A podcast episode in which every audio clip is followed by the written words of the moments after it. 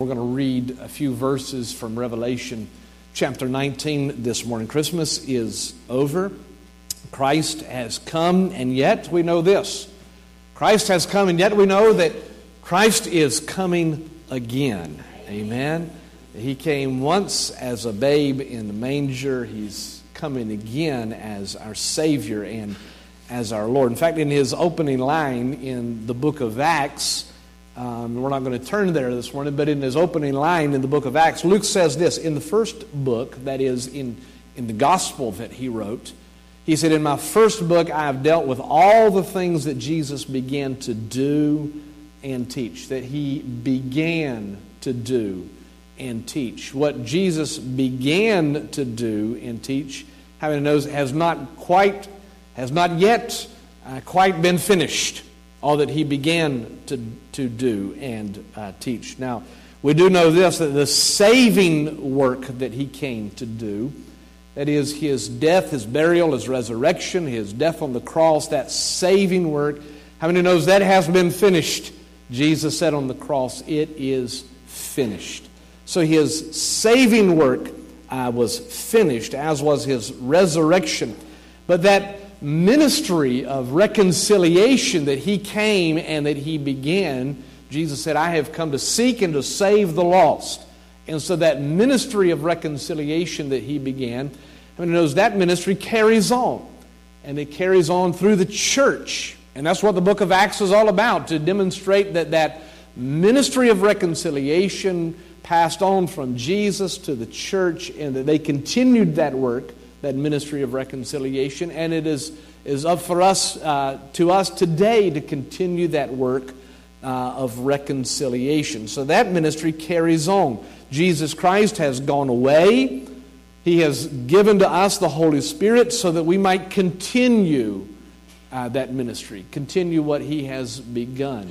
But there is coming a day when God will consider that work, that uh, ministry of the gospel, that saving that, that ministry of reconciliation, that God will consider that work to be finished, and He will bring that to an end, and He will bring uh, uh, history as we know it, He will bring uh, the world to an end. As Jesus said, in Matthew chapter 24, verse 14. Remember when he said to his disciples, And this gospel of the kingdom will be proclaimed throughout the whole world as a testimony to all nations, and then the end will come.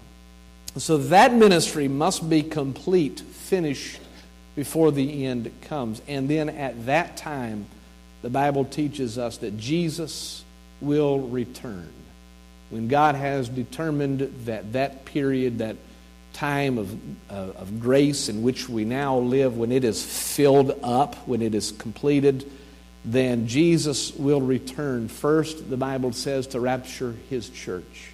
And what a day that will be when Jesus comes and we, we are called up to meet him in the clouds. Amen. I'm looking forward to that day, aren't you?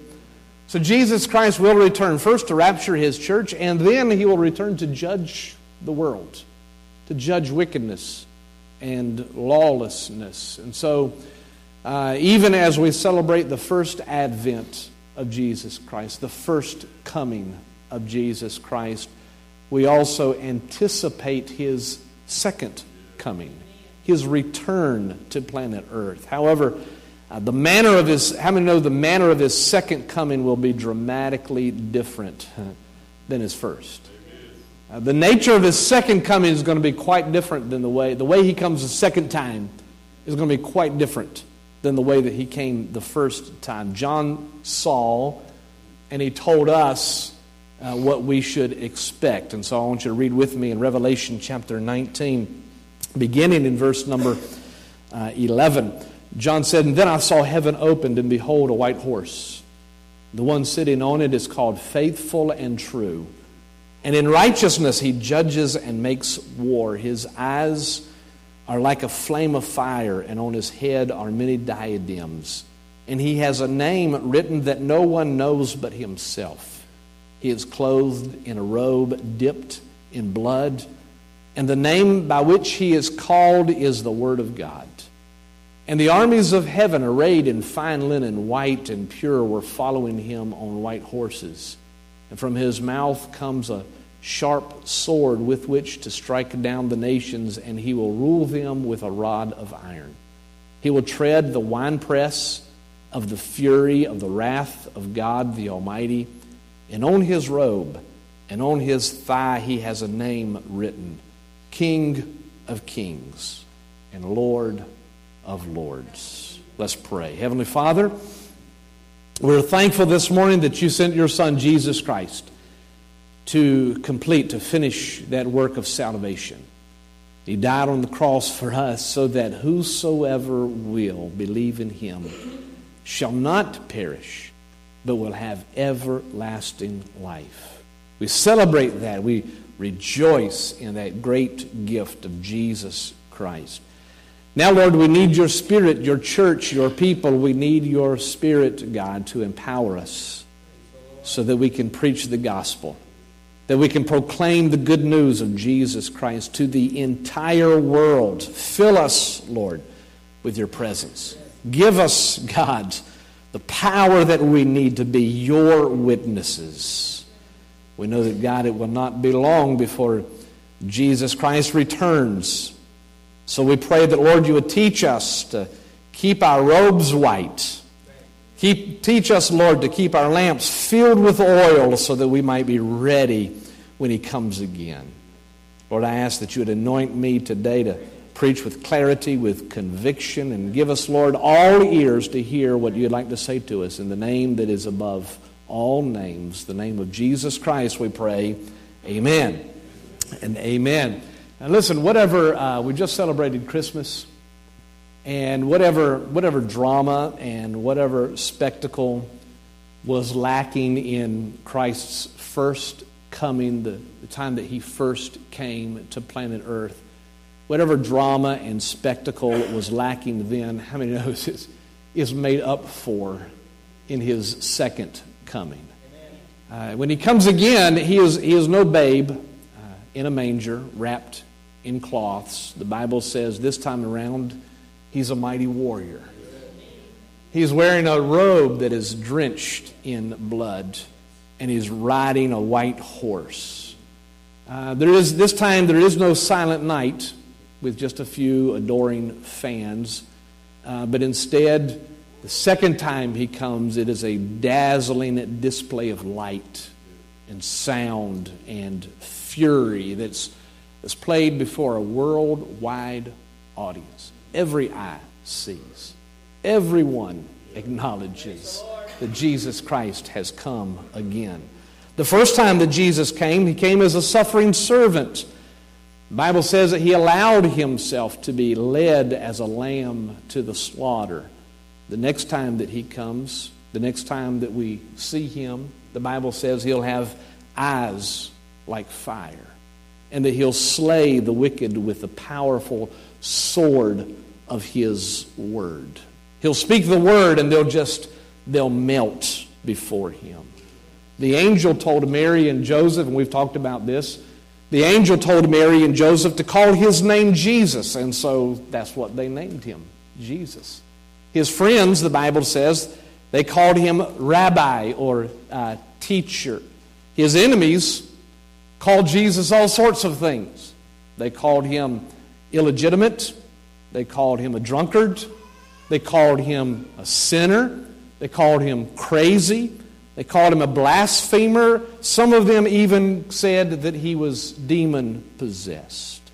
Many today call him Savior. Aren't you glad to call him Savior this morning? Many today call him Savior, but still others call him a, a good man, a prophet, or a a teacher. But listen, when he comes again, when he comes the second time, there is one thing that everyone will call him because it's written on his robe and it's written on his thigh. The Bible says that his name is King of Kings and Lord of Lords. Whatever whatever drama or spectacle was lacking in this first coming is made up for in his second coming. Can you say amen? Listen, if you think that the world is offended by Christmas, then can you imagine what they're going to think or what they're going to say at the sequel when Jesus comes back the second time? when the Christ of Christmas returns as, as Christ the King. I know one thing that they'll say, because the Bible says that everyone, everyone will say it. When Jesus Christ comes again, the Bible says that every knee will bow and that every tongue will confess Jesus Christ is Lord. Amen. Can we just, let's confess that right now. Let's not wait. Amen. Let's just lift up your hands to the Lord and, and confess Him. Lord Jesus, you are my Lord. I confess you freely, willingly. Lord Jesus, I confess you are Lord, King of kings and Lord of lords. Hallelujah. Jesus Christ is coming again. Amen. Jesus Christ is coming once more. The second coming of Christ is the great, it is the, it is the climactic event of all history. It's the centerpiece of biblical prophecy. is, it's the event to which prophecy points toward the, the second coming of Jesus Christ. It is especially the the centerpiece, the pivotal point of the book of Revelation. And according to all that we know about the timing of the Lord's return, according to everything that we can learn about when He will come again and what the conditions will be like and how we should know to expect Him to come again, then we can know this. We can know that we are very near to the return of Jesus Christ. Very very near to the second advent of Jesus Christ. And it's significant for us this morning to note how John characterizes the return of Jesus Christ. Look again, he says that Jesus returns to judge and to make war, that he strikes down the nations and he rules them with a rod of iron. John says he will tread the winepress of the fury of the wrath of God the Almighty.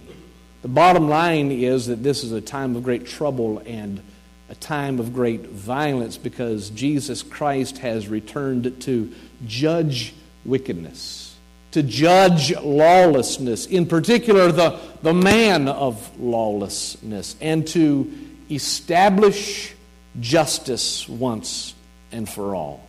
Therefore, the world, the world usually interprets the book of Revelation as a great a great cataclysm, a series of, a, of apoc- apocalyptic, catastrophic uh, events. In fact, did you know that the History Channel is advertising? I didn't know this until just the other day. Uh, the History Channel is advertising the premiere of a series that they're airing over the next couple of days. I think it starts tomorrow night um, on Revelation, on the book of Revelation. They've been promoting this series. It's a series that they have done based on the book of Revelation is called, listen, ominously, is called Revelation, the end of days. Now, I don't, I'm not encouraging you to watch it. I, I don't know if I'm even going to watch it or not. But listen to the descriptions that they give to just a couple of the episodes of this, uh, their series on the book of, of Revelation. Uh, here's series uh, episode number one Road to Babylon. This is their description, okay? What if, what if the apocalyptic prophecies of the Bible were to unfold today? As the world is ripped apart by a sequence of horrifying catastrophes, a TV reporter and his cameraman embark on an epic road trip across war ravaged America. Their goal? To decode the secrets of Revelation and identify the Antichrist. Their journey plunges them into the heart of the apocalypse. If they can make their way through rivers of blood, the rivers of blood, plagues of locusts, and fields of fire prophesied 2,000 years ago, they stand a chance of witnessing the most extraordinary event of all the second coming of Christ. Here's episode number two Trumpets Sound is the title of this episode. What if the apocalyptic prophecies of Revelation were to unfold today? When the Wailing Wall comes down in a series of bomb attacks that rock Jerusalem, the event kickstarts seven years of torment that will test the limits of mankind. A Pennsylvania cop hunts for hundreds of thousands of children mysteriously missing in a storm ravaged America. Two scientists race to stop a deadly pandemic that threatens to decimate the world. And a TV reporter trapped inside a war torn Israel desperately tries to decode the secrets of Revelation. Well, I've got news this morning. The book of Revelation is not written in, in code.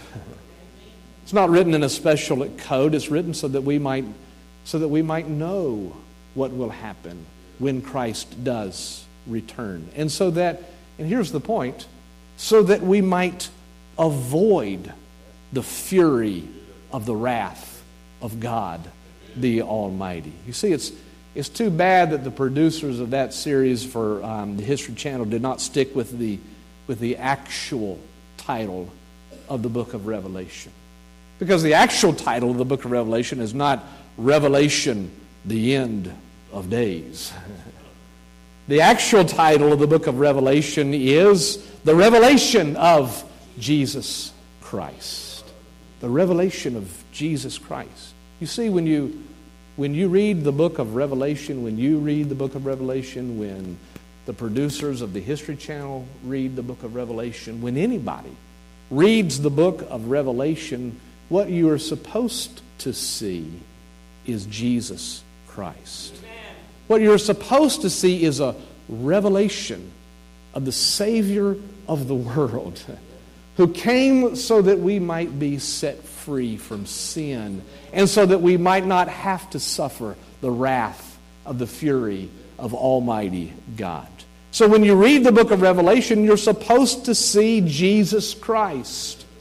If what you do see when you read the book of Revelation is horrifying catastrophes, rivers of blood, plagues of locust, fields of fire, bombs, torment, natural disasters, and pandemics, then how many knows that something is wrong with your tuner? because what you're supposed to see is Jesus Christ. If all you do see is catastrophe and calamity and trouble and violence and woe, then something is wrong with the way that you're looking at the book of Revelation. And you see, your perspective, your perspective depends on your opinion of, of who it is that's riding the white horse in Revelation chapter 19. John saw, the Bible says that John saw heavens open, which means that he was given the opportunity to peek in at future events. That he was given the opportunity to see a vision, a vision of a spiritual, a transcendent, and eternal reality that not everyone else was able to see. And what John saw was he saw the preparations that were being made for God's justice to be served on earth the moment, the very moment just before Jesus Christ returns to judge the world and to wage war against uh, the Antichrist. And listen, even the world, even the world seems to concede that, that there must be some future event that balances the scales of justice in this world.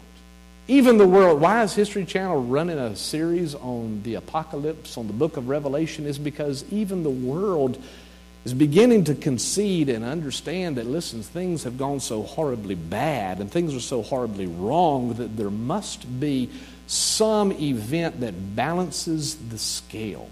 There has to be something that happens that will balance the scale, and so they, they seem to concede that there has to be a moment when justice is served, when everything that is wrong with the world is somehow made right, and they sense they sense that the scale is even now about to tip, and that we must be at that moment of, of retribution.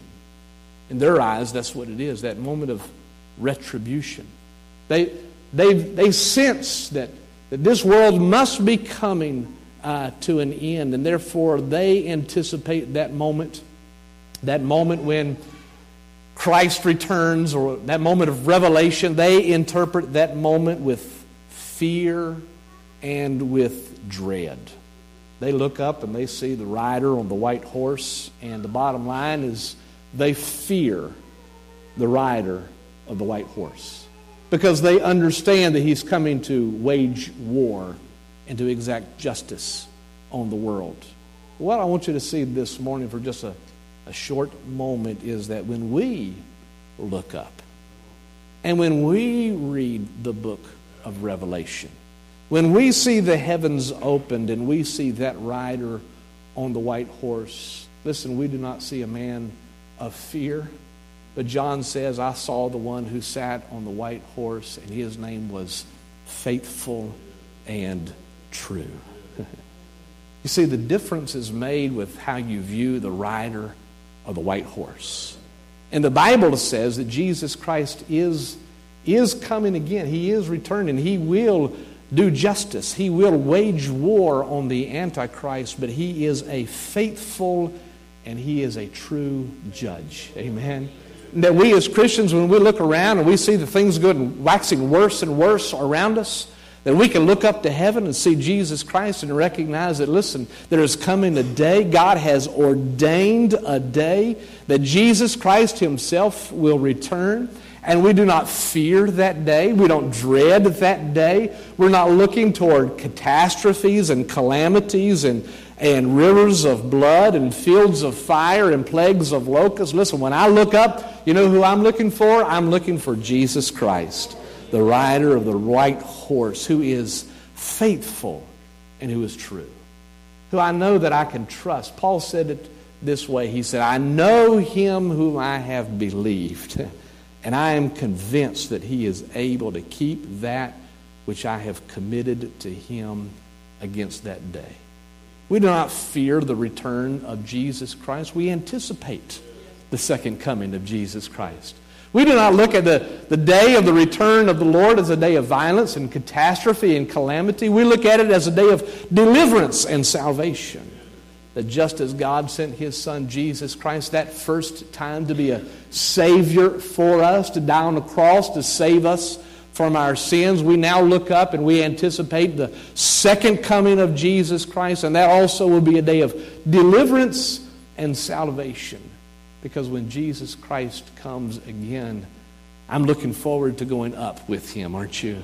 I'm looking forward to spending eternity with him. Now, in the meantime, there's work for us to do. It's the work that is remaining for us to do is to tell others the good news of Jesus Christ. But listen, the end times do not need to be a time of fear and dread. It can be a time of hope and anticipation as we wait for the glorious return of Jesus Christ. I know that there are those that are sitting here this morning that, that 2014 has been, a, has been a difficult year. It's been a tough year. And I know that there are some that are here this morning that are, are saying, you know, I'm glad to see 2014 go. I said to somebody this morning, I said, you know, there's always something good about the change of a year, even though every day is an opportunity to have a fresh start. There's something about the, a new year that you can just kind of say goodbye to the old and you can anticipate the new. Amen. And so I know that there are things in 2014 you're you're eager to let go and release and make sure that and say they're in the past. And that you're you're looking forward to 2015 as a year of anticipation when Jesus, who knows, but that 2015 might be the year that the heavens are opened and the rider of the white horse comes down. That'd be all right with me, wouldn't it, you? Amen. I'm looking forward to the return of Jesus Christ. But until he comes, there's work for us to do. We have to tell the world that, listen, Jesus Christ suffered and he died so that they might be saved, so that they might be released from the bondage of, of sin. That Jesus Christ is, is coming back in great deliverance and salvation to all of those who love his appearing. You see, that's what it boils down to. It's whether or not you fear his return whether or not you dread his return, or whether or not you love his appearing. Whether or not when you look up to the rider of the white horse, whether you're filled with fear and dread, or whether you look up and you say, There is He who is faithful and true. Telling you this morning that Jesus Christ is that one who is faithful and true. He's a good God. He's a loving Heavenly Father. He's a just Savior. And He's coming back soon. It's difficult for us in these last days, and I'll close with this. Mike, if you'll come to the piano. It's difficult. And it's, I've said this before, and I hope that I don't sound like a broken record where this is concerned. But I just keep getting a sense in my spirit that the Lord is saying, well, I know that the Lord is continually saying to me, and so I feel like that He wants me to continually remind you that it's so very important to keep your focus on Jesus in these last days. Make sure you're watching the rider of the white horse, the one who is faithful and true. If you get your eyes off of Jesus, then listen, the events of this world around us, catastrophic. Rivers of blood, right? Fields of fire. Seems like everything's going bad and going wrong. But listen, if that's your view, then you're looking at the wrong thing. Because our view is Jesus Christ, the one who is faithful and true, the one who's riding the white horse, the one who has taught us to look up because our redemption is drawing nigh. Amen. In 2015, I'm not predicting anything. 2015, it might be the year Jesus comes. Listen, he could still come in 2014. Amen. But he's coming and it's, it's very soon. It's important for us to keep our eyes on Jesus Christ, the one who's faithful, the one who's true. With every head bowed, every eye closed, I'm going to ask you this morning there's anybody here today that you do not know Jesus Christ, you're not sure that you're ready if Jesus Christ were to come today. The thought, in fact, if the thought of his return it fills you with fear and dread instead of hope and anticipation, then today you need to come to him and say, Lord Jesus, I need you to be my Savior so that I don't fear the return of Jesus, but that I anticipate it and I'm looking for it so that I will love your appearing.